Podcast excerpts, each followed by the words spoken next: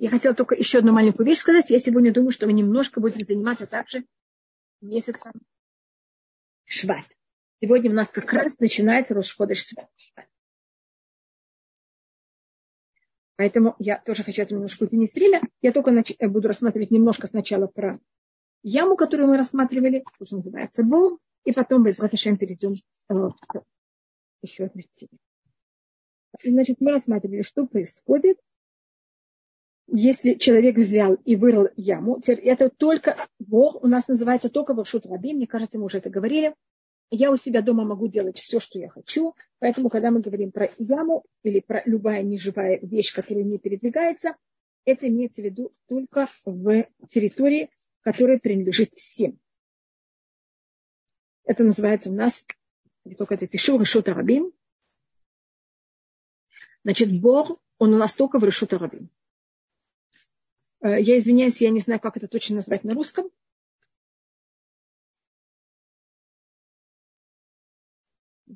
Написала неправильные точки. Бор тоже у нас переводится, это что-то вроде ямы. Это имеется в виду любая неживая вещь, которую я беру, и я ее оставляю на территории, которая принадлежит всем.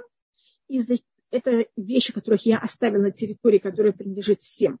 Кто-то подскользнулся, упал, точнее, если это был бык или ослик, и с ним что-то произошло, я в этом несу ущерб, кто-то взял эту вещь и положил на улице. Это может быть цепляшки, это может быть масло, это может быть, знаете, это очень опасно для машин, когда есть масло на дороге, это может быть яма, значит, это любая неживая вещь. Яма, это у нас рассматривается любая неживая вещь, которая оказалась на территории, которая принадлежит всем.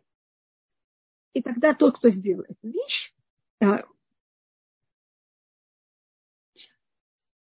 у нас не включен чат. Добрый вечер. Спасибо. И нам анонимус говорит, что у нас не включен чат. Да, сейчас мы его включим. Видно, это автоматически. Мы сейчас изменим настройки. Извините. Не то, что я очень плохо читаю. И видите, это меня берет очень много времени. И при этом это было еще на английском. И я попробовала прочитать. Но это то, что у меня получилось. И когда тут говорится бык, что если возьму туда и попадет туда, в эту яму. Но это имеется в виду не только яма. Это имеется в виду любая неживая вещь. Бык или ослик. И говорит, это устное предание. Зачем говорится бык или ослик? Какая разница, кто упал? Могло быть написано просто и упадет туда. Говорит, устное предание, так и написано тут бык или ослик. Это как будто бы уменьшает. Сначала говорится и упадет туда. Это должно было быть все равно, кто упадет. Зачем это должно быть написано? И что-то туда упадет, и тогда надо взять и оплатить. Потому что говорится бык или ослик, это имеется в виду только животные. И это мы учим от того, что говорится, когда было дарование Торы. Там говорится, что брал и отдыхал твой ослик и твой бык, и там имеется в виду любое животное. Из этого делается вывод, что это имеется в виду любое животное. Поэтому если туда попадет любое животное, тогда мы должны это оплатить. Если туда попал человек или попали мои вещи, значит, вещи какие-то, там, не знаю, какие-то стекля, человек шел с, или там стоял ящик, кто-то его толкнул, и ящик, а в ящике были какие-то стеклянные вещи. Добрый вечер, Татьяна. Тогда закон другой. То, что говорит устное предание. Шор вело адам, хамор вело килим. Человек, бык, а не человек. Ослик, а не всякий сосуд. Я должна тоже посмотреть, что мне пишут. И я сейчас добавлю еще такую вещь. Только, пожалуйста, никому не рассказывайте. У вас пока столько 40, у вас уже 43, а я не знаю, ли могу я рассказать такой ужасный секрет. Значит, у нас рассматривается, что когда говорится бык или ослик, имеется в виду только такое животное, которое оно не слепое. Потому что только если это слепой бык, и он туда упал, тогда я обязана это заплатить. Потому что если я хозяйка слепого быка, я также имею право ему дать разрешение дать ходить в любую территорию. И обычно я предполагаю, что нет там ям. А если кто-то вырыл яму, это его проблема, и тогда он должен мне заплатить моего это был тут, по-моему, слепой. Или ослик слепой. А люди, они умные. И нормальные люди, они смотрят, куда они идут. А если они смотрели, куда они идут, это их проблема. Если мы выходим, когда темно, мы же смотрим, куда мы идем. Или если мы не можем видеть, мы берем с собой палочку и проверяем, куда мы наступаем. А если человек шел и не проверял, куда он наступает, это в какой-то мере, извините, что я говорю такую неприятную фразу, это его. Значит, это значит, нам запрещено, конечно, однозначно делать какие-то опасные вещи, это называется борбых шутарабим, взять и создавать какие-то опасности на территории, которая принадлежит всем, но именно что мы должны заплатить, это только в случае, если это было животное, которое не видит. А человек, мы за это не отвечаем, потому что человек, он должен быть логичный человек, он должен взять в счет, что если он идет, могут быть всякие препятствия и неприятности на дороге. Но вместе с тем, конечно, у нас есть как можно, этичная ответственность, но не практичная. Практичная, значит, я не логически не обязана за это заплатить. Но если это был слепой бык, я за него должна заплатить. Если это был зрячий бык, это не моя ответственность. Только снова я вас прошу это никому не рассказывать. И если есть такой вопрос, конечно, надо пойти к раву. Даже если кто-то оставил стекляшки или масло, или не знаю, яйца, или что-то, и кто-то на это споткнулся, и там что-то за счет этого произошло, надо ли за это платить или нет.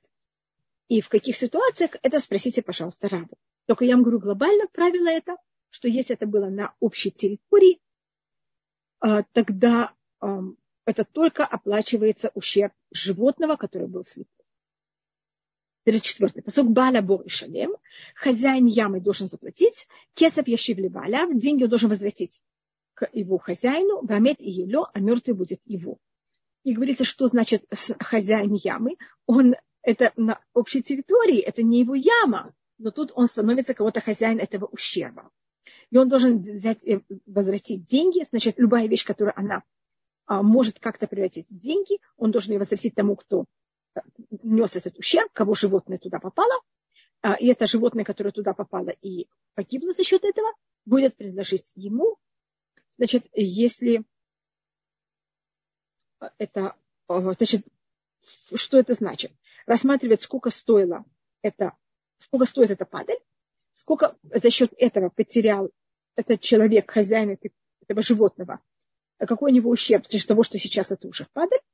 И это то, что берется, ему и оплачивается. Вот, потому что падаль тоже что-то стоит. Поэтому подчеркивается, и мертвый будет ему, имеется в виду, падаль будет ему. И сейчас у нас с 35-й строки, может быть, мы только просмотрели 35-ю или 36-ю. И если у нас потом, я просмотрела на часы, когда мы возьмем, перейдем к... Так как у нас сейчас как раз начинается начало месяца Шват, и мы потом перейдем к этой теме также. Но сейчас у нас следующий пасук, это Ламед-Гей. Значит, мы просматривали в прошлый раз законы Бо, и мы сейчас заканчиваем законы Бо. Это законы ямы, значит, это неживое, которое находится на территории всех. Сейчас мы переходим к следующей вещи. Это что, если мое животное делает кому-то ущерб, но это делается не людям, а это делается животным или ущерб какой-то вещи. Тут мы сейчас глобально рассматриваем ущерб, который происходит животному. Хотя это может быть также стене. Бык может так начать бодать также стену. Только у нас была первая вещь, это была яма. Это было неживое и не передвигающее. Второе, это шор. Шор – это бык. Это значит мое животное, которое... Не обязательно бык, это может быть собака, это может быть кошка, это может быть, я не знаю, что у вас есть. Еще может быть даже зайчик. Любое животное, которое принадлежит вам и которое вдруг начало себя вести непредсказуемо. И со злостью. Значит, он делает какие-то вещи, которых они не приносят ему никакое удовольствие, и вы от этого никак не имеете какое-то удовольствие. Скажем, если моя собачка, которой у меня нет, я говорю теоретически, взяла и съела у вас курочку, у меня есть от этого удовольствие, потому что я сейчас не должна ее кормить хотя бы какое-то время. И это вещь, которая предсказуемая, что если собачка видит курицу, она должна быть ее съесть. А если мы говорим о том, что бык, когда он ходит, он обычно не всегда бодается, он не всегда легается. Это может быть, но это не самая явная вещь, которую он обычно так себя ведет. Он обычно просто идет сам по себе. И еще одна вещь, от этого у хозяина нет никакого удовольствия, потому что то, что он бодался или легался, я все равно его должна кормить и поить, поэтому я от этого не имею никакого удовольствия. И сейчас мы просмотрим 35-й пасук. «Вехигов шор иш, эт шор эл». Если возьмет и будет бить, я не знаю, игов, это имеется в виду любой какой-то ущерб. Может бодаться, легаться, драться, как называется, телом как-то его толкать. Любой какой-то удар. Бык человека бык друга. Имеется в виду бык одного человека, быка другого человека. Бамет. И этот бык, когда один бык, когда бодал другого или там легал другого, этот другой бык умер. Умаху это шорахай, тогда надо взять и продать этого живого быка, выхацует каспо и поделить его деньги, и также мертвого поделят. Есть много объяснений, почему это именно ущербы, которые делает животное, вот в такой неприятной форме называется бык. Просто на простом уровне, потому что когда есть у людей, и когда в свое время люди занимались сельским хозяйством, у них были быки, у них были ослики, не то что большинство в наше время. И бык – это же символика в древнем мире. Это было то, что даже не в древнем, даже в старом мире, это то, что пахало землю, этим также вели. Бык – это был что-то вроде в наше время трактор. И также имущество человека измерялось, сколько у него есть быков. Это было также его богатство. Поэтому мы говорим о быке на простом уровне. А если мы говорим на более высоком уровне, бык – это символика Йосефа. И это у нас понятие того, что у нас первый грех такой еврейского народа, уже как колены, это была продажа Йосефа. Но это уже совсем на другом уровне. Значит, если бык, я не знаю, как это нарисовать, я не умею рисовать быков вообще. У нас есть А, и у нас есть будет. Вернее, я даже нарисую русское «б», не то, что я так умею писать на русском. Есть бык «а» и есть бык «б». Я им рисую, что у них были сверху рога. Видите, у меня сейчас есть два быка. Я так очень плохо умею рисовать. У меня есть бык «а» с рогами и есть бык «б» с рогами. И бык «а» взял и забодал быка «б». И бедный бык «б» скончался. Тогда что и бык Б, конечно, принадлежит кому-то. Это не просто дикий бык, это бык кого-то. Если это был бы дикий бык, это был бы пол проблемы. Тогда бык А, его хозяин ничем не должен был ни с кем расплачиваться. Но проблема, что бык Б, он принадлежит кому-то. И сейчас какой у нас закон и что может хозяин быка Б требовать от хозяина быка А? Так по еврейскому закону, если это произошло первый раз, это тоже называется у нас шоу, у нас бык делится на две категории. Есть шоу там, есть шоу муат. Шоу там значит бык, который только один раз бодался. Ну, или хотя бы бодался меньше, чем три раза. Шоу муат это бык, который уже бодался три раза. И у них разные совершенно законы. Шел там, это, я хозяйка быка. У меня в жизни мой бык так себя не вел, я даже не могла это подозревать. Я, конечно, он у меня там стоит, но так как он никогда не мотался, конечно, я его охраняю, я понимаю, что быки, они опасны, и они могут у них что-то произойти. Но я даже не могла себе представить, что такая вещь может быть. И вот вдруг он взял, поссорился с каким-то быком, и он его забодал. Забодал так, понимаете, смертельно. Тогда мы берем падаль, и рассматриваем, сколько она стоит, и также рассматриваем, сколько стоил этот бык первоначально, и мы оплачиваем пол ущерба хозяину, и это только оплачивается, и также, что хозяин А имел пол ущерба, и хозяин Б получил пол ущерба. Значит, хозяин, который, он хозяин быка А, уже не знает и не должен был даже представить себе, что его бык так себя будет вести, поэтому он должен оплатить только пол ущерба. То же самое хозяин быка Б получает только полущерба, а вторую половину ущерба он должен это как-то терпеть. И это то, что у нас говорится, я читаю снова 35-й пасук. Вехигов иш, шов иша чел гээгу, и когда возьмет и ударит, и там забодает, будет легать бык одного человека, быка, другого человека, который был его друг, вамет, и он умер, а значит один из этих быков, умаху это шоахай, и они возьмут и продадут живого быка, имеется в виду, оценят, сколько стоит этот живой бык, выхацует каспо и поделят его деньги, и также мертвую, это имеется в виду падаль, поделят. Значит, каждый получает пол суммы. Вот тратит пол суммы и получает пол суммы. И почему говорится именно в такой форме, а не говорится просто, он должен заплатить пол суммы, потому что тут есть несколько вещей. Первым делом, это он оплачивает пол суммы, только если его бык остался жив, или если его бык, он не убежал. А если он забодал и стал какой-то диким и сбежал, закон другой. И также, что падаль, она в какой-то мере берется и дается хозяину этого быка, который тот, кто был хозяин этого быка, он и получает его падаль, он может, это его дело уже, значит, оценить. Мы берем, оцениваем, сколько же эта падаль стоит, продать там ее кому-то, и тогда добавляет ему на это пол ущерба стоимости его быка, только в случае, если бык, который бодался, он еще жив, и он находится в владении хозяина его. А если, как я вам сказала, он забодал и сбежал, или забодал и умер, тогда закон другой. Потому что бедный этот хозяин этого быка, который никогда не бодался, он не должен потерпеть такой ужасный ущерб. И 36-й пасук. Он удаки чонагаху митмоль шишом. А что если стало известно, что этот бык, он уже бодался? Митмоль значит вчера, шишом это позавчера, а мы находимся сегодня. Значит, он бодался сегодня, вчера и позавчера. Почему же говорится позавчера? Это говорит, чтобы это было 3 раза. Влюиш мирейну балав, его хозяин не охранял. Шалем и шалем шор тахат ашор вам это ело. Должен оплатить быка за быка, а мертвый будет им. Значит, в этом есть тут вопрос, что значит эти 3 дня. Или что он 3 раза бодался, или что прошло уже 3 дня. И он его должен охранять, и тогда он должен, хозяин, взять и заплатить вот этого быка, полностью стоимость быка, потому что он уже знает, уже, что его бык так себя ведет, и он его должен очень особо охранять. А мертвый будет ему, значит, снова он значит, берут падаль, рассматривают, сколько она стоит. Тот, кто, что имеется в виду, что падаль будет ему, имеется в виду хозяину этого быка. Ему дают падаль, и на нее добавляют, сколько, скажем, я не знаю, там его бык стоил, не знаю, $500, я совершенно не знаю стоимость быков. Но, скажем, его бык стоил $500, падаль стоит, я не знаю, там может быть $10, я не знаю, сколько стоит падаль быка.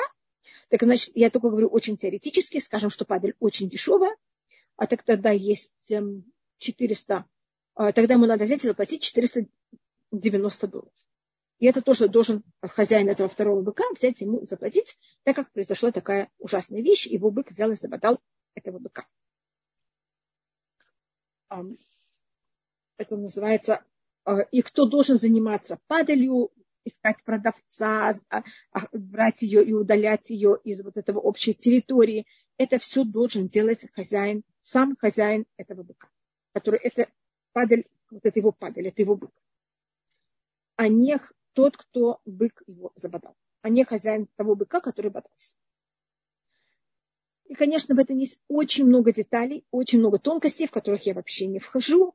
И в случае, если у вас есть, я думаю, что я не знаю, ли у кого-то из вас есть быки или ослики, но у вас, может быть, есть собаки, кошки, как я вам говорю, зайчики могут там съесть что-то.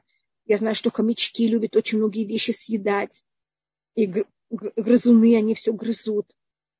Если вы решили привезти в дом бобра, я не знаю, если вы решили такую вещь, бобер может съесть вам даже дерево, деревянный стол. Или если это ваш, так это ваша проблема, а если ваш бобер, который вы решили почему-то взять и себе привезти, но то, что он ест дерево, это не считается как бык, потому что бобры обычно нормально, это их неповедение, едят деревья. А поэтому это как раз нехороший пример. А скажем, если кошка решила взять и там, разорвать что-то, что это такая вещь, которая не совсем обычная для кошки. А в такой ситуации это считается как бык. Когда животное себя ведет как от злости, когда она нападает, когда она рвет, когда она... без того, что ее, конечно, разъяряли, и это как будто совершенно непонятно, почему вдруг она так себя начала вести. Это вещь, которую можно себе представить, что кошка так себя будет вести, или собака так себя будет вести, но это совершенно ненормальное поведение вашего животного. Ни кошка, ни собака обычно так себя не ведет. А тогда это называется бык, и тогда, если такая вещь происходит, тогда надо взять и заплатить.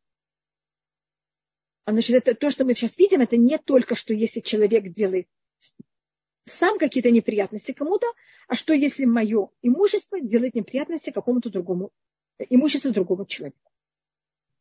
Когда это не прямое мое понятие, значит, не я своей рукой это делала, а мой бык это сделал. И у меня тоже есть ответственность сохранять моих животных. И сейчас мы переходим к третьей вещи. Кигнов и шор усы, утвахо махао. Что будет, если человек возьмет и сворует быка или барашка? И он его возьмет и зарежет, или продаст, Хамиша бакар ишалем тахат ашор, ваба цом тахат асе. Он должен заплатить 5 быков вместо этого быка, который он своровал, и 4 овечки вместо четыре барашка вместо этого барашка. И то, что подчеркивается снова барашек и снова подчеркивается бык, мы учим, что это закон, что надо заплатить 5 раз или 4 раза только про овечку или барашку, или барашка. Если любую другую вещь, которую человек своровал, он оплачивает только в 2 раза больше.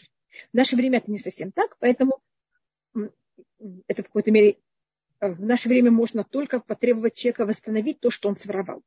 Но когда был Санедрин, то, что человек воровал, он должен заплатить было в 2 раза больше. Но если это был бык или барашек, тогда он должен был за быка заплатить в 5 раз больше, а за барашка в 4 раза больше. И вопрос, который рассматривается, это почему именно эти 2 вещи, за них надо платить несколько больше. Не саму вещь, даже не в 2 раза больше, что 2 раза это очень логично.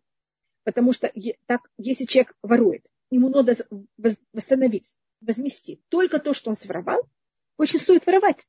Максимум человека словят, что он должен заплатить, он теряет только то, что он своровал. Он, честно говоря, ничего не теряет. И поэтому воровать это совершенно не опасная вещь, потому что максимум его словят и заберут то, что он забрал. А если он должен возместить в 2 раза больше, это, конечно, совсем другое дело, потому что он тогда будет нести двойной ущерб. Значит, не только та вещь, которую он своровал, у него будет забрана, он должен будет еще столько же взять и оплатить. И это, конечно, намного более большая опасность. И людям тогда намного менее стоит воровать. В наше время мы этот закон не можем исполнять, потому что у нас нет санедрина, и это все намного сложнее. И то же самое, конечно, про бык и барашек. И вопрос, почему только бык и барашек, они выходят из правил, что за быка надо заплатить в 5 раз больше, а за барашек в 4 раза больше. И в этом я видела несколько комментариев. Первое, может быть, я скажу самое простое, это Ибн Эзра рассматривает. У нас есть, я видела, конечно, у нас о любой вещи есть 70 комментариев, я тут даю только 3. Ибн Эзра рассмотрел, что взять и своровать быка, для этого надо быть еще намного более профессиональный вор. А барашка надо быть совсем не профессиональный вор, потому что спрятать барашка легко, тащить его легко.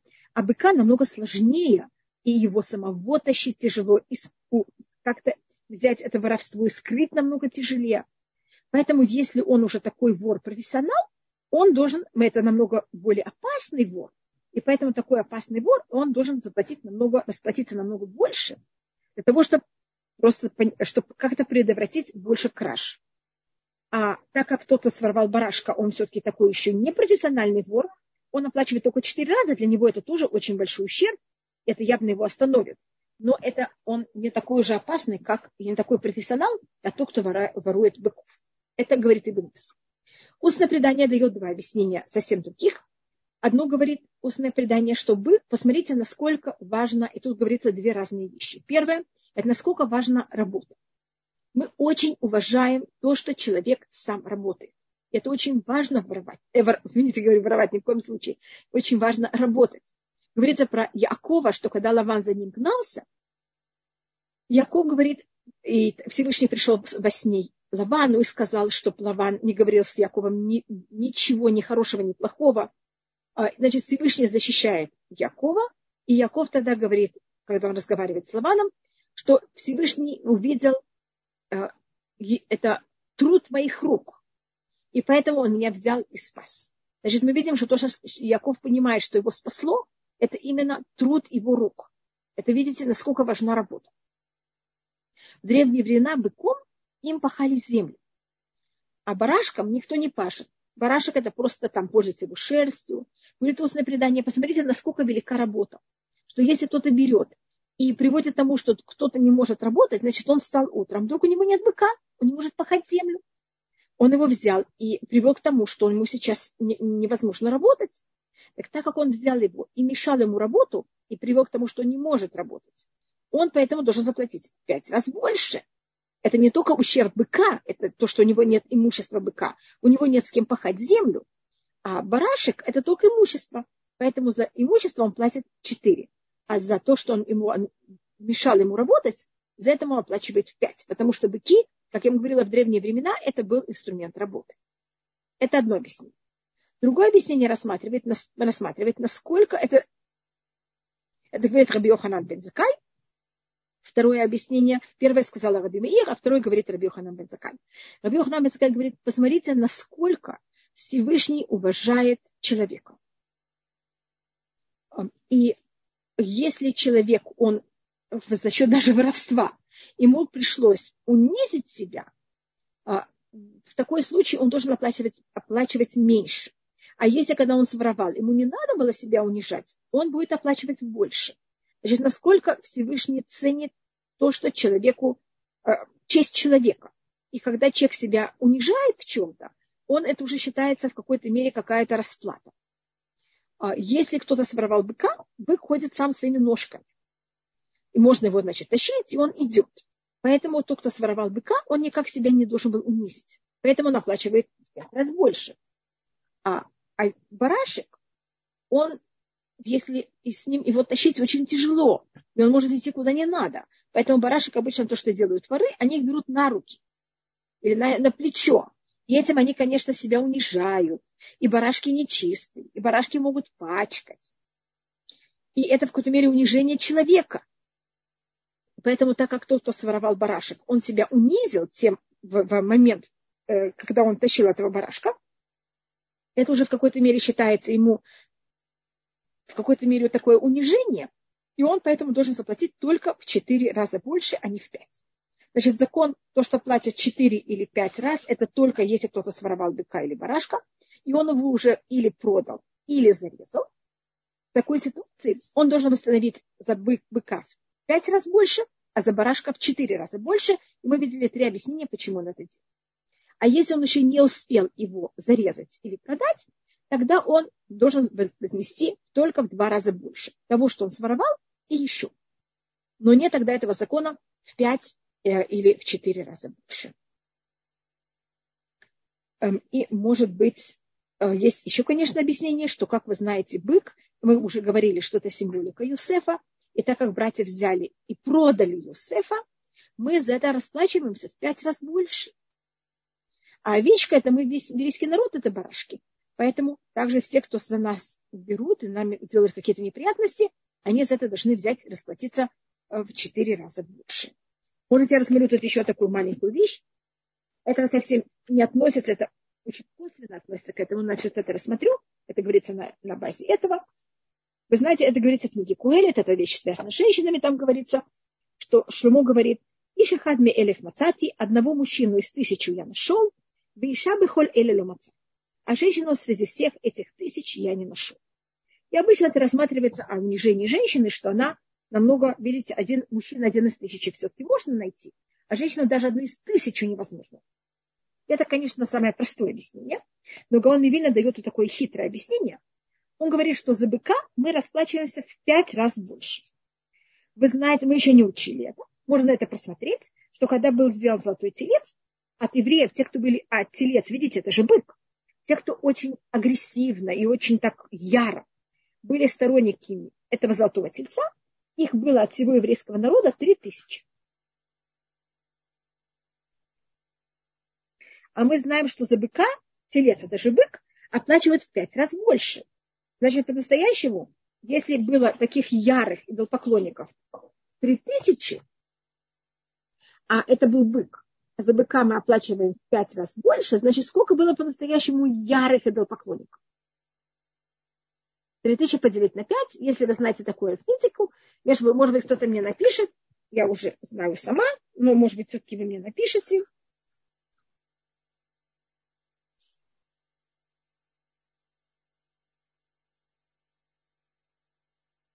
$600. Большое спасибо, Хайка. Видите, я уже написала, их было 600. Спасибо. А вы знаете, сколько было евреев, из которых вышли из Египта? У нас было 600 тысяч.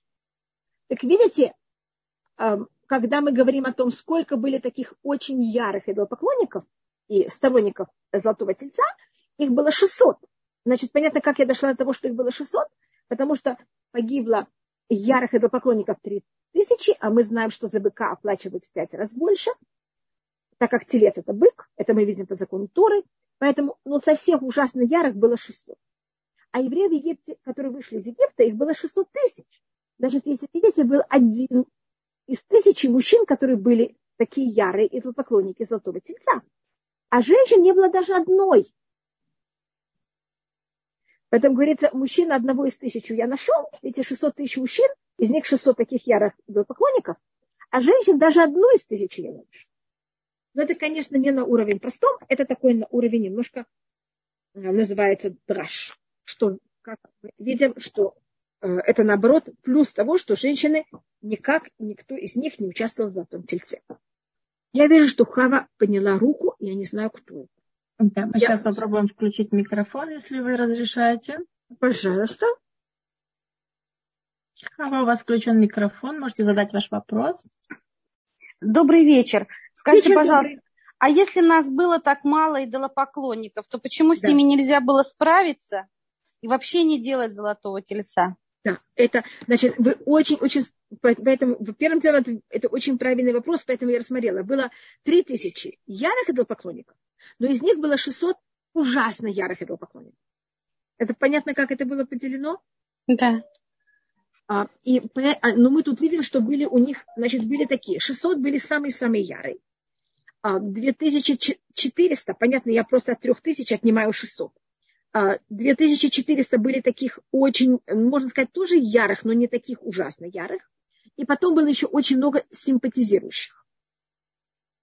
И за счет этого очень большого количества людей, которые были достаточно не ярые идолопоклонники, но немножко симпатизирующие, они вот создали эту атмосферу, из-за которой эта вещь могла произойти.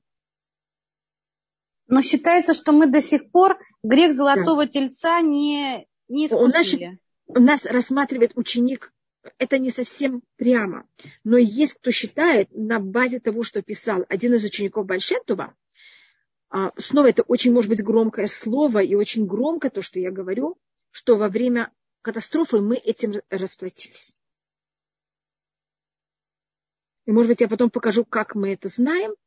И если вы замечаете, у нас сколько евреев было вместе взятых, и те, кто были против, во время Золотого Тельца это было 600 000. Если это умножите на 10, вы получите такую очень непростую цифру, которая тоже связана с катастрофой, которая была в 40-е годы. Я почему-то считала, что катастрофа и вот эти вот люди, они как бы отдали свою жизнь за Израиль, что после этого у нас появилось государство. Но ведь не может быть такого, что они и искупили грех Золотого Тельца, и государство завоевали для нас, заслужили для нас. Конечно, это то и другое. Потому что пока у нас есть эти грехи, мы не можем идти дальше. Поэтому я всегда показываю, что в иудаизме все очень выпукло. У любой вещи есть очень много сторон. И зависит, какую сторону я в этот момент подчеркиваю. У нас как будто у любой вещи есть минимум 4 стороны. Поэтому у катастрофы есть очень много сторон. И мы тут говорим о 2 разных сторон. Конечно, одна из них – это, что это были не последние, но это были один из самых сильных схваток, которые были окончание нашего изгнания, который еще не закончился, но это вот были один из очень тяжелых схваток. И это также окончательное, так считает. У нас говорится, что мы еще не говорили о Золотом Тельце, у нас там говорится, что во всех наказаниях Всевышний также нам кидает какой-то камешек, какое-то наказание от Золотого Тельца. И по Толдот Яаков Йосеф, это комментарий на то, что говорит Толдот Яаков Йосеф, в катастрофе попал уже последний камень. И тоже так считает в каком-то мере Альшеха Кадуш. Это человек, который жил, комментатор Торы, очень известный, который жил во время Ария Кадуш, и он похоронен также в Цфате, и в его комментарии на Пашат Эцаве он в какой-то мере тоже на это намекает. Так он считает, что это будет 1942 год. Там есть спор, это будет 40-й год, 1940-й, 1941 или 1942-й. Вы знаете, у меня еще вот один некрасивый вопрос. Вот вы говорите, что женщины не участвовали в грехе Золотого Тельца. Но если взять семью Кораха, то это все женщина сделала и ослабила, в принципе, род Коэнов. Получается, что женщины имели такую силу, что могли прекратить это, скажем так, безобразие. А то, что они этого не прекратили, разве это не является грехом для них?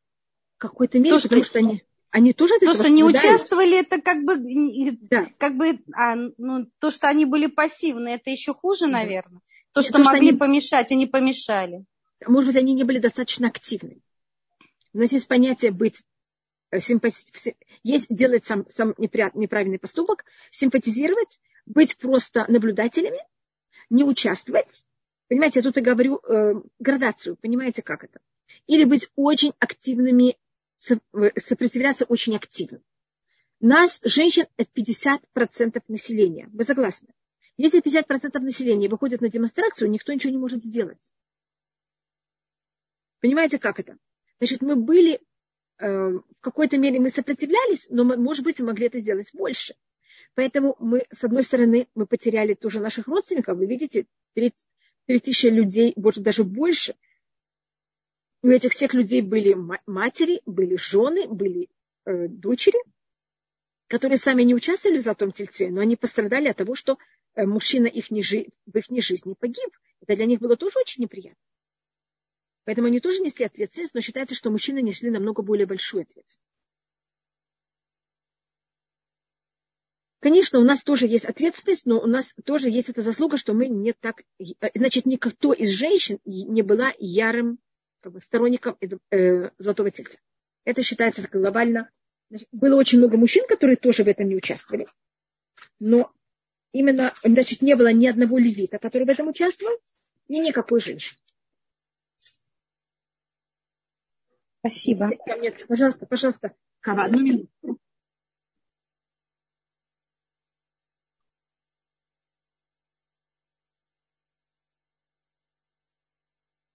Извините, Наталья, вы что-то спросили? Может, женщины не могли предоставить, до чего дойдет? Может быть. Считается, что в какой-то момент было уже понятно, что это доходит до чего-то очень нехорошего, потому что мы потом без золотышем просмотрим. Они убили Хура, там было также убийство уже перед этим.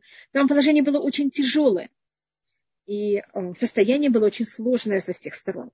Поэтому я не могу сказать, насколько... Значит, я не видела нигде, чтобы женщин слишком в этом обвиняли, поэтому я этого и не сказала. Но более рассматривается, насколько женщины... Вы знаете, когда масса что-то делает, то, что мы вообще не участвуем, это, и мы имеем эту силу не участвовать, это уже не так просто. А еще взять и восставать против, и сопротивляться, это очень тяжело, потому что есть давление массы психологическое. Да, Сара, разве женщина не... Извините, видела, что вы написали? Разве женщины не отдали свои украшения на золотое тельце? Нет, Сара, ни одна женщина не отдала свои украшения на золотого тельца. Значит, это то, что считал Аарон, что женщины будут сопротивляться и не захотят, потому что он считал, что женщины ценят свои драгоценности, и они их ни за что никому не дадут, ни для какой глупости. Просто потому, что мы любим свои украшения, и мы с ними не так быстро прощаемся, как мужчины. И как раз так и было, когда мужчины пошли просить наши драгоценности, мы их совершенно не дали, и тогда мужчинам пришлось отдать свои драгоценности. А в контрасте с этим, когда был построен мишкан, женщины были чуть ли не первые, которые бежали и давали свои украшения для мишкана. Поэтому как раз показали, что мы для правильных целей расстаемся со своими драгоценностями, а вот для золотого тельца ни в коем случае.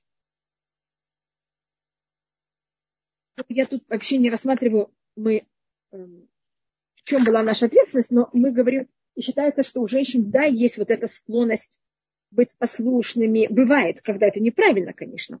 Есть и правильно быть послушными, но выдержать натиск общества считается женщинам сложнее. И мы туда смогли выдержать натиск вот этого состояния общества, которое было во время золотого тельца. И Бе'эзрат Ашем, я думаю, что мы дойдем до Кораха, и тогда посмотрим, что натворила его жена. Понимаете, у женщин есть громадная сила. И мы должны понимать, что мы можем очень много влиять. И часто нам кажется, что им я скажу, что это изменит. Это очень много может изменить. И у нас есть свой подход, у нас есть своя форма, как мы разговариваем, которая может очень сильно влиять. Мы не должны в этой мере это недооценивать. Здравствуйте, мужчины. С мужчинами, что ли? Нет, мы не деремся. Мы это делаем намного более интеллигентно. Вот мужчины дерутся, а мы нет. Это не наша сила. Если мы деремся, так мы становимся мужчинами, а не женщинами. мы именно что-то говорим такое, которое влияет часто намного больше, чем физическое какое-то насилие. Понимаете, есть влияние женщин, есть влияние мужчин. Значит, мы сейчас переходим на наш месяц. У нас сейчас начало, как раз сегодня начинается месяц Шват. Если видите, я показываю, какая буква у нас символизирует месяц Шват. Буква, она цадик. Видите, вот как она выглядит.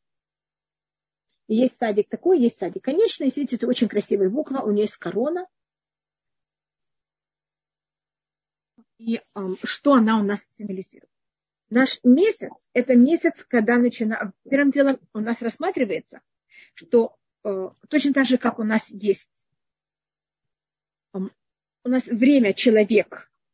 Да, она красавица. Вы совершенно... Я с вами согласна, Наталья, что у нас... Наталья, она такая считается очень красивой буквой. И у нас, когда мы рассматриваем время, место и человека, у нас есть параллель. Тут я делаю параллель между временем, что это смазь, и человека, и Адам. И точно так же, как у нас есть начало, середина и конец, у человека есть то же самое время. И у нас есть голова, и у нас, как называется начало года? Как вы знаете, Рош ха-Шана. У нас начало года называется Рош. Значит, это голова. И потом у нас есть также кому-то конец года. Если мы начинаем год с Рош ха-Шана, сколько времени прошло, и у нас, мы знаем, что у нас есть, если это календарь солнечный, так это 365 дней, если это лунный, так это 354. А если, и мы рассматриваем, сколько с Рош ха-Шана до Швата прошло времени. У нас есть 12 месяцев, и у нас сколько? Рош, Тишрей, Хашван, Кислев, Тевет. У нас прошло 4 месяца. 4 месяца – это ровно треть года. Они говорят, что все согласны, что 4 месяца – это треть года. И тогда у нас месяц Шват – это треть тела.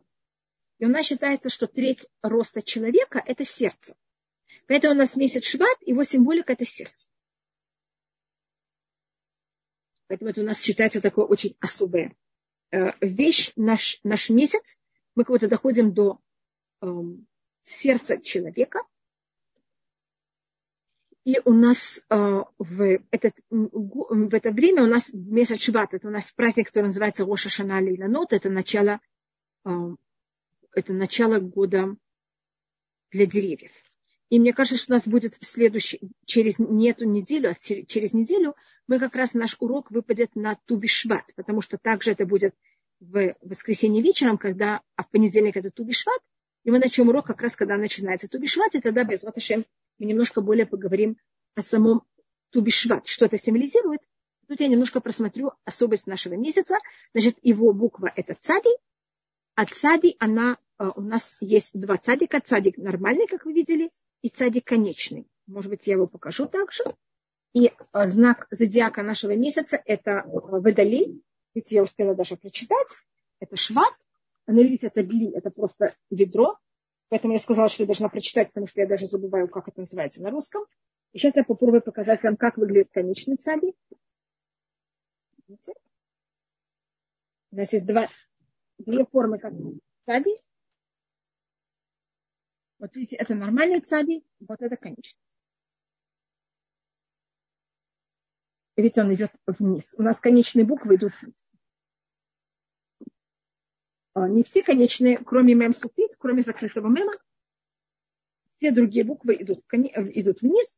И последняя из всех конечных букв – это цадик. У нас есть 5 конечных букв. Значит, это буквы, когда они оказываются в конце слова, их форма писания меняется. У нас есть цадик, как он пишется в середине слова, и цадик, как он пишется в конце.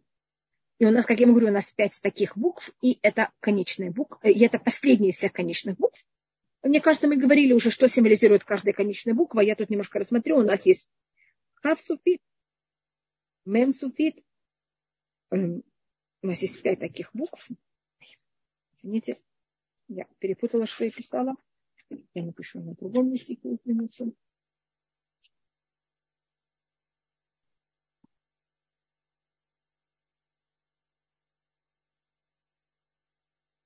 Значит, у нас есть 3, 4, 5. У нас есть Асуфит, менсуфит, или вот так она пишется, как она лаконичная. Нунсуфит, пейсуфит и царисуфит. Только, конечно, они пишутся, извините, я совсем не умею писать буквы. Я пробую, и цадик я явно даже не попробую, как его писать. Значит, видите, у нас здесь 5 букв, когда они, и они в конце слова пишутся совсем по-другому. Я тут написала их, как они пишутся, когда мы их пишем, как я их пишу от руки. И у нас, конечно, их форма, как она пишется, когда это печатные, они совсем другие. Я только должна проверить, что мне никто ничего не спросил. Да, у меня Абиталь Хай, вы спрашиваете, у цади оба, у швата оба цадика? Да, у швата оба цадика. Первым делом это слово называется цадик. Эта буква называется цади. Цади это как праведник, как, почти как слово цадик. Как обычно принято произносить без куфа в конце, но это в какой-то мере очень похоже на слово цадик. Это мы называем эту букву цади. И это понятие о том, что именно в этом месяце у нас есть эта возможность взять и исправиться, очень сильно исправиться. Сильно, в каждый месяц можно исправиться, но этот месяц это как будто в какой-то мере на каком-то уровне конечное исправление. И я объясню, почему я говорю конечное избавление, потому что у нас каждая из этих букв, она символика другого избавления. Это говорится в книге, которая первая, одна из самых первых книг устного предания, которая была когда-то написана, это Пиркей де-Рабби Элиэзер. Это написал по преданию учитель Раби Акива, ученик Раби Йоханан бен Закая. Эта книга была написана во время разрушения второго храма. И он тогда рассматривает, когда он объясняет нам эти 5 букв, и он говорит, что каждая из этих букв, она символизирует какое-то избавление. Потому что каждая из этих букв, они пишутся именно по-другому в конце. А конец – это всегда символика избавления. У нас сначала муки, а потом избавление. И считается, что кав – это символика Авраама, мем – так был избавлен Исхак, нун – Яаков, по-моему, я об этом говорила, пей – это как раз наше избавление из Египта, это символика Йосефа, как нас он избавил из первого нашего изгнания, а цади – это избавление из нашего последнего изгнания. И вот мы в этом месяце, это вот открывается вот эта возможность и открывается вот это качество, с помощью которого мы можем быть избавлены в нашем из нашего изгнания. Это не значит, что это именно будет в этот месяц, но это значит, что с помощью духовной силы этого месяца мы можем быть избавлены. И вопрос, какая духовная сила этого месяца? Что такое особое в этот месяц? В этот месяц у нас начинают цвести растения, цвести более точно деревья. У нас в этом году очень тяжелая засуха, но обычно у нас есть еще 2 недели, и, может быть, в эти 2 недели это еще произойдет, у нас должны в основном почти все дожди выпасть вот еще до последних 2 недель. У нас считается, что в основном почти все дожди до этого должны выпасть. Значит, мы получаем весь наш резервуар, все, что нам надо для того, чтобы потом прожить в течение всего года. И мы все сравниваемся с деревом. У нас также начало нашего падения было дерево, когда человек поел то, что не надо. И поэтому, когда мы говорим о том, как человек должен восстановиться и как весь мир должен восстановиться, это мы должны восстановить то первое неправильное, что человечество сделало. А как человечество начало падать, это тем, что оно съело то, что не надо. Первый человек съел то, что не надо, а то, что он съел, это было дерево. И поэтому то, что мы должны исправить, это правильно относиться к деревьям, правильно относиться к плодам. И у нас Тубишват – это праздник как раз деревьев. Поэтому у нас это правильно пользоваться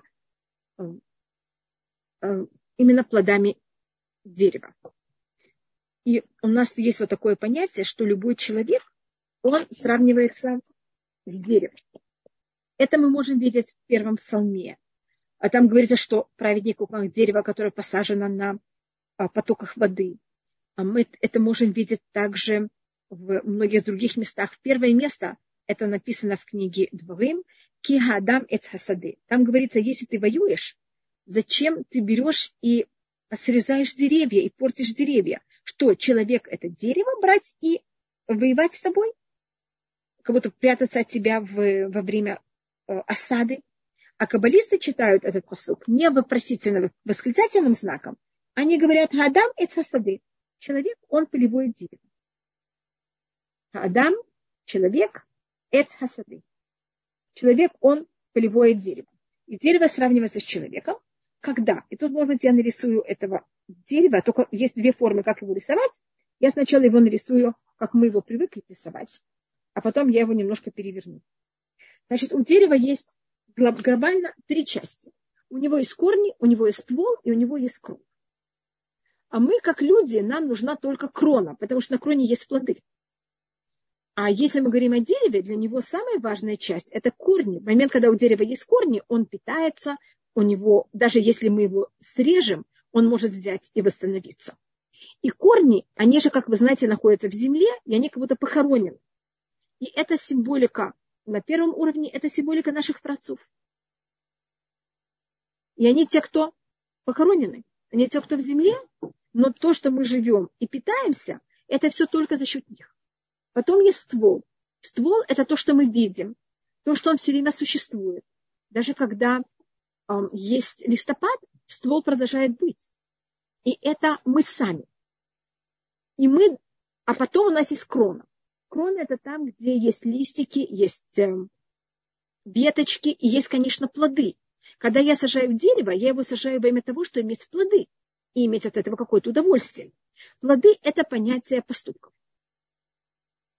И для того, чтобы у меня были поступки, у меня были плоды, мне нужно от того, что в корнях, взять и перенести это к кроне. Потому что если нет питания от корней, не доходит до кроны, не будет никаких плодов. И поэтому то, что человек должен стараться, это быть как можно более хорошим проводником. Ствол – это проводник. И, конечно, есть также листики, которые делают... которые приводят к тому, что у нас есть фотосинтеза, и есть в какой-то мере, и они дышат. И тогда в какой-то мере тоже могут быть плоды. Но также нам нужно от земли, нам нужно эти корни, которые нам дают устойчивость и нам дают питание.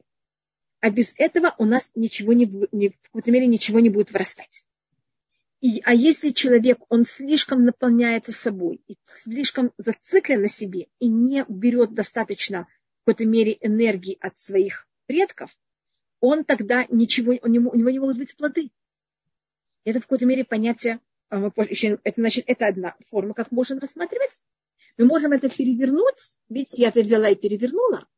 И это как обычно рассматривается дерево, это как рассматривается каждый человек, еврейский народ, когда корни – это наша то, что наша душа питается от Всевышнего. А вот это мы, это в какой-то мере ствол, это мы в любой ситуации, а плоды – это наши поступки, как мы уже говорили. Значит, Всевышний нам дает духовную силу для того, чтобы мы могли этим что-то создать в этом мире.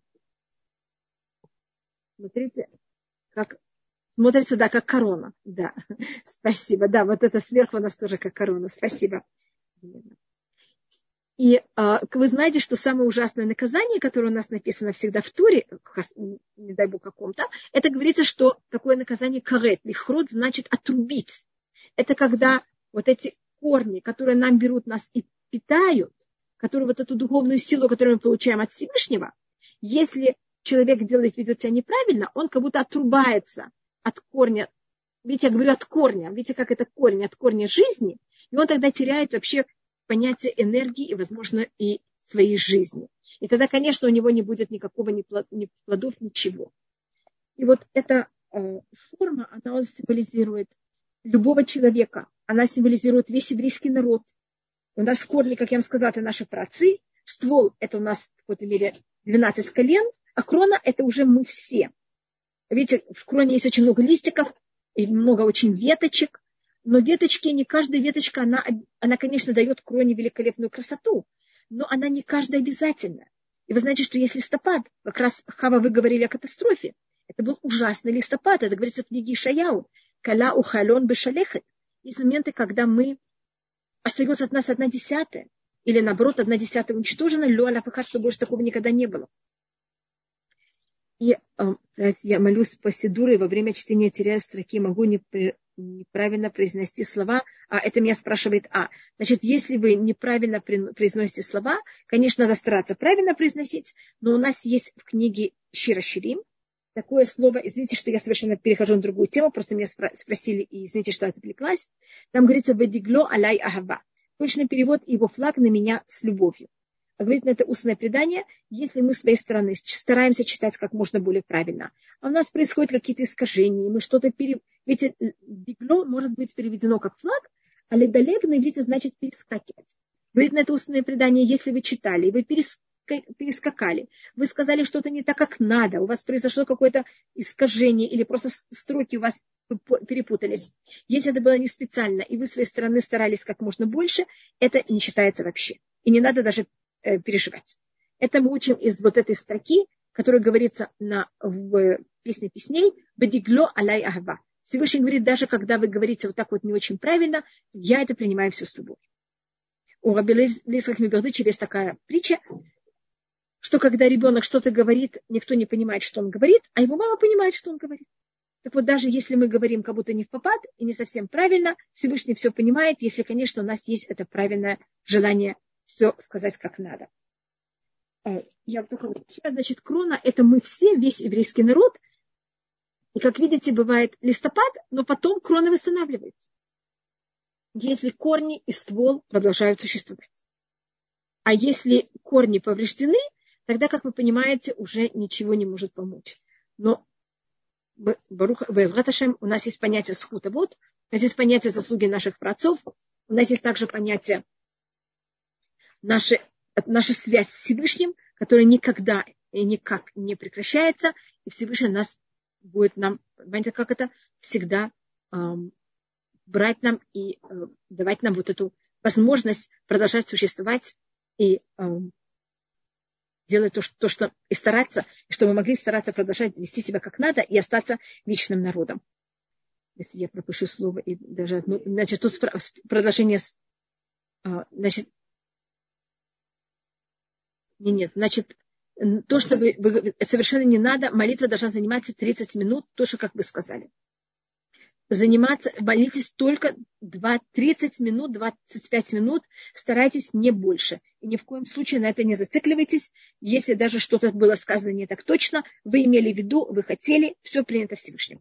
Поэтому я вам сказала вот эту строку из Шира Ширим. Хотите, я еще процитирую еще раз. «Бадигло алай ахава». И его, значит, если я это читаю уже в какой-то мере в переносном смысле, это имеется в виду и его перескакивание, на меня она тоже принята с любовью. Это говорит так Всевышний. Любую мицву надо делать как можно спокойно, приятно, чтобы, и ни в коем случае, чтобы это не приводило к каким-то сложностям. Поэтому, Безрат Ашем, что у вас все было очень вам приятно в исполнении законов. Пожалуйста. Так у нас вот это... И поэтому мы должны... И заметьте, тут такая странная вещь, чем мы более хотим себя показать, чтобы наш ствол был более виден, тем в какой-то мере он становится более плохим проводником. И тогда, конечно, у нас будет меньше плодов. И у нас есть такое предание, что вначале все деревья должны были даже их не листики, их не стволы, их не веточки иметь вкус. А потом за счет греха они потеряли, значит, даже еще до греха. Так как было понятно, что человек согрешит, деревья, когда они взяли, исполнили желание Всевышнего, они сделали так, что плоды имеют вкус, а листики и веточки не имеют вкус. И это считается одной из первых искажений, которые произошли во время сотворения мира. Вот и первый раз, когда что-то изменило то, что Всевышний хотел, чтобы было а произошло в какой-то мере б. Понятно, что деревья не имеют свой выбор, но это понятие того, что в мире была создана какая-то возможность, в какой-то мере чего-то неправильного. И говорят, что когда придет Машиах, не будут понятия деревья, которые они не плодоносны, называется иланей срак, а также деревья, которые они не плодоносны, они тоже будут давать плоды. И это вот у нас это понятие, что если мы люди, мы деревья, мы все созданы для того, чтобы брать и давать плоды. Это значит, чтобы у нас были какие-то правильные поступки. Всевышний нас создал в этот мир, что мы что-то сделали правильно. Могут быть также и очень нехорошие плоды. Это когда мы делаем неправильные, кто-то делает неправильные поступки. И есть даже деревья, которые не дают плоды. Их плоды не съедобны. Значит, их поступки, они в какой-то мере бессмысленны. И у нас есть такое интересное выражение, что когда есть ветер, деревья неплодоносные, они как будто очень шумят. а деревья плодоносные, они не шумят, потому что у них тяжелые плоды, и когда есть ветер, они в какой-то мере их веточки не могут так сильно двигаться. И говорят, там рассматривается, что деревья плодоносные спрашивают деревьев неплодоносных. Почему вы такие громкие? Почему, когда дует ветер, вы так громко, ваши веточки так громко бьются? Вы делаете так много шума. Они говорят, если мы не будем делать шум, никто не будет знать, что мы вообще существуем. А вы имеете плоды, и поэтому вам не надо делать шум, потому что ваши плоды сами о вас всем рассказывают. Значит, люди, чем мы более даем плоды, нам меньше надо делать шум. Чем люди не дают плоды, они тогда больше в какой-то мере в мире приносят, рассказывают о себе, потому что по-другому их вообще никто не заметит. Но это только, я просто говорю о деревьях, как будто, как мы говорим, у нас деревья – это символика, конечно, людей. И то, что деревья, значит, сначала у нас все должно было быть съедобным. И это символика того, что все должно было быть, всем нам надо было пользоваться. И у человека, и в природе не было ничего второстепенного. Чуть ли не все имело какую-то очень явную форму, как можно этим очень правильно и хорошо пользоваться. После первого греха то, что произошло, это, как вы знаете, мир испортился. И наш также человек, как вы знаете, он сначала, его оболочка, она была из света, а потом она стала в какой-то мере более такой грубой, и вместо того, чтобы быть светом, она стала кожей. На иврите «о» с алифом – это свет. О, большое спасибо, я понимаю, что я должна была уже закончить давным-давно, я извиняюсь. А «ор» с айном – это значит кожа. И это вот это понятие, что у нас деревья также потеряли возможность, у нас не все съедобно на деревьях, и у нас также почти любой плод имеет кожуру. Но мы потом эту тему, следующий урок мы совсем не будем говорить о плодах, мы эту тему еще раз будем рассматривать Безрат Ашем перед Тубишватом. Если у вас есть какие-то вопросы о деревьях, о растениях и что с этим связано, пожалуйста. Я понимаю, что я прошла свое время. До свидания. Большое спасибо. Ходыш топ всем. Великолепный ходыш. Ходыш топ всем.